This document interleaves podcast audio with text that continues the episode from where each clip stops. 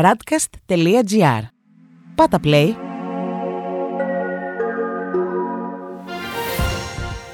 World Desk. Ο γύρος του κόσμου μέσα από τα πρωτοσέλιδα ευρωπαϊκών και αμερικανικών εφημερίδων για την έκτη Ιουλίου δύο χιλιάδες είκοσι ένα. Ο Μπόρις Τζόνσον ανακοίνωσε το τέλος των περιορισμών, εισπράττει κριτική. Νόμος για τη σεξουαλική συνένεση στην Ισπανία. Στη Βρετανία, ο Μπόρις Τζόνσον ανακοίνωσε το τέλος των μέτρων στις δεκαεννέα Ιουλίου. Η Daily Telegraph γράφει σχετικά «Ή τώρα ή ποτέ», λέει ο Τζόνσον. Οι περιορισμοί θα είναι παρελθόν στις δεκαεννέα Ιουλίου, καθώς η κυβέρνηση παροτρύνει τους πολίτες να είναι υπεύθυνοι για την ατομική τους ασφάλεια. Στους Times διαβάζουμε «Τώρα είναι η ώρα να σταματήσουμε τους κανόνες για τον κορονοϊό», είπε ο Τζόνσον τη Δευτέρα σε συνέντευξη τύπου. Ο Πρωθυπουργός ανακοίνωσε ότι όλοι οι περιορισμοί θα αρθούν στις δεκαεννέα Ιουλίου, αλλά προειδοποίησε για τους κινδύνους της ανεμελιάς.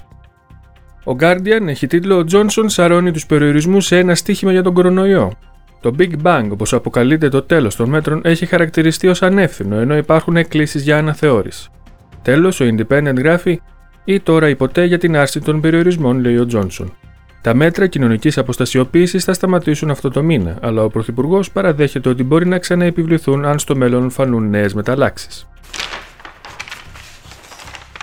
Στην Ισπανία, η El País γράφει «Ο νόμος του μόνο το ναι είναι ναι» τιμωρεί σαν έγκλημα την παρενόχληση στο δρόμο. Θα επιβάλλονται ποινές για κοινωνική εργασία. Ο νέος νόμος έχει σαφή διατύπωση για τη σεξουαλική συνένεση, που πρέπει να είναι ελεύθερη και ξεκάθαρη, ενώ προστατεύει τα θύματα σεξουαλικής και γενετήσιας βίας.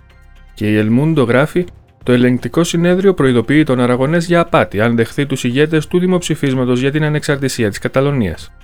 Το οικονομικό όργανο αμφισβητεί ότι η υποστήριξη της καταλανικής κυβέρνησης ισοδυναμεί με εγγύηση για τα κατεσχεμένα της διαδικασίας της ανεξαρτησίας. Στη Γαλλία, η Le Monde κυκλοφορεί σήμερα με κύριο τίτλο «Συντάξεις, η μεταρρύθμιση που διχάζει την κυβέρνηση». Ο φάκελος των συντάξεων θα απασχολήσει τη σημερινή συνάντηση του Μακρόν με τους κοινωνικούς εταίρους.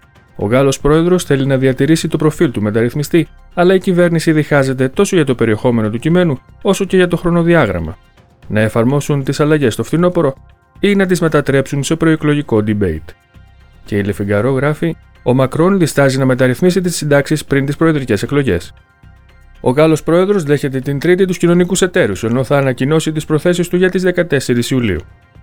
Άνθρωποι στο περιβάλλον του Μακρόν ανησυχούν για μια κοινωνική έκρηξη που θα έβαζε σε κίνδυνο τις πιθανότητες επανεκλογής του.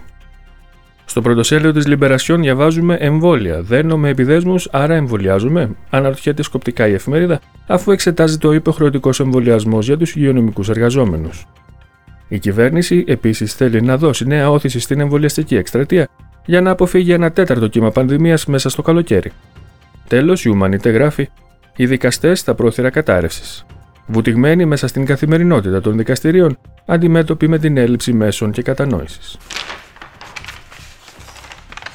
Στη Γερμανία, η Frankfurter Allgemeine Zeitung γράφει: Η Τσεντεού κατηγορεί τους πράσινους για αθέμητη εκλογική εκστρατεία. Ο επικεφαλής της Τσεντεού, Armin Laschet, είπε ότι ο τόνος των αντιπάλων του θυμίζει Τραμπ. Ο πολιτικός διευθυντής των Πρασίνων, Michael Kellner, απάντησε ότι οι κατηγορίες είναι υπερβολικές. Η Süddeutsche Zeitung έχει τίτλο «Το τέλος των περιορισμών είναι εν όψη». Όταν όλοι οι πολίτες θα έχουν εμβολιαστεί πλήρως, οι περιορισμοί θα έρθουν, είπε το Υπουργείο Υγείας, το πιθανότερο από Σεπτέμβριο. Τέλος, η Die Welt γράφει: Οι εμβολιασμένοι πρέπει επιτέλους να ξανακερδίσουν την ελευθερία τους. Η Ένωση Ιατρών Ασφάλισης Υγείας είπε ότι ακόμα και όταν αρθούν οι περιορισμοί, η θέληση για εμβολιασμό θα διατηρηθεί ψηλά. Στην Ιταλία, στη La Repubblica, διαβάζουμε για τον νέο νόμο ενάντια στην ομοφοβία. Νομοσχέδιο Τζαν, η πρόκληση του Δημοκρατικού Κόμματος. Μάχη γίνεται για τις τροποποιήσεις που υποστηρίζουν ο Σαλβίνη και το κόμμα του Μπερλουσκόνη. Οι Δημοκρατικοί λένε ότι είναι μια παγίδα, το κείμενο πρέπει να έρθει προς ψήφιση ως έχει. Η La Stampa γράφει για το χάος με τα εμβόλια. Έτσι αγνοούν οι περιφέρειες στο Επιστημονικό Συμβούλιο. Τη στιγμή που η μετάλλαξη Δέλτα απλώνεται σε δέκα χώρες της Ευρωπαϊκής Ένωσης, στην Ιταλία οι περιφέρειες αδιαφορούν για τις συστάσεις του Επιστημονικού Συμβουλίου. Η Corriere della Sera γράφει: Το Λονδίνο ανοίγει ξανά τα πάντα, αλλά εδώ στην Ιταλία χρειαζόμαστε προσοχή. Ο Μπόρις Τζόνσον ανακοίνωσε το τέλος του lockdown στις δεκαεννέα Ιουλίου, αποδίδοντας την αναμενόμενη επιστροφή στην κανονικότητα στην επιτυχία των εμβολίων. Και τέλος, η Μessaggero γράφει: Το κορίτσι της Ιταλίας. Ο λόγος για την Ραφαέλα Καρά, που πέθανε σε ηλικία εβδομήντα οκτώ ετών τη Δευτέρα. Ο σύντροφός της σε ανακοίνωση είπε ότι τώρα είναι σε έναν καλύτερο κόσμο. Στις Ηνωμένες Πολιτείες, η Wall Street Journal γράφει «Η διαμάχη στον OPEC βάζει στο προσκήνιο τα Ηνωμένα Αραβικά Εμιράτα και αυξάνει τις τιμές». Ο OPEC απέτυχε και τρίτη φορά να βγει από το αδιέξοδο για την παραγωγή πετρελαίου, καθώς οι συγκρούσεις της Σαουδικής Αραβίας και των Ηνωμένων Αραβικών Εμιράτων συνταράσσουν τις αγορές. Στην Washington Post διαβάζουμε «Συγκρούσεις σε σχολείο βάζουν τη Βόρεια Βιρτζίνια στο προσκήνιο του πολιτισμικού πολέμου». Η κριτική φιλετική θεωρία και τα δικαιώματα των τρανς ατόμων πυροδοτούν εντάσεις στην πολιτεία Loudoun. Οι Financial Times έχουν κύριο τίτλο «Ο Τζόνσον αδιαφορεί για τις προειδοποιήσεις εναντίον της άρσης των περιορισμών». Ο Βρετανός Πρωθυπουργός ανακοίνωσε την επιστροφή στην κανονικότητα, πράγμα που οι εργατικοί χαρακτηρίζουν ως ανεύθυνη πολιτική, τη στιγμή που τα κρούσματα συνεχίζουν να αυξάνονται. Και τέλος, οι New York Times γράφουν «Τα ατυχήματα της Tesla βαθαίνουν τις ανησυχίες για τον αυτόματο οδηγό». Παρά τα θανατηφόρα ατυχήματα, η εταιρεία διαβεβαιώνει ότι το σύστημα αυτόματης οδήγησης είναι ασφαλές. Αυτός ήταν ο γύρος του κόσμου μέσα από τα πρωτοσέλιδα του Διεθνούς Τύπου. Η επισκόπηση αυτή είναι μια παραγωγή της RadCast. Στην εκφώνηση και επιμέλεια ο Παναγιώτης Τουρκοχωρίτη, στον ήχο Διονύσης Αντίπας.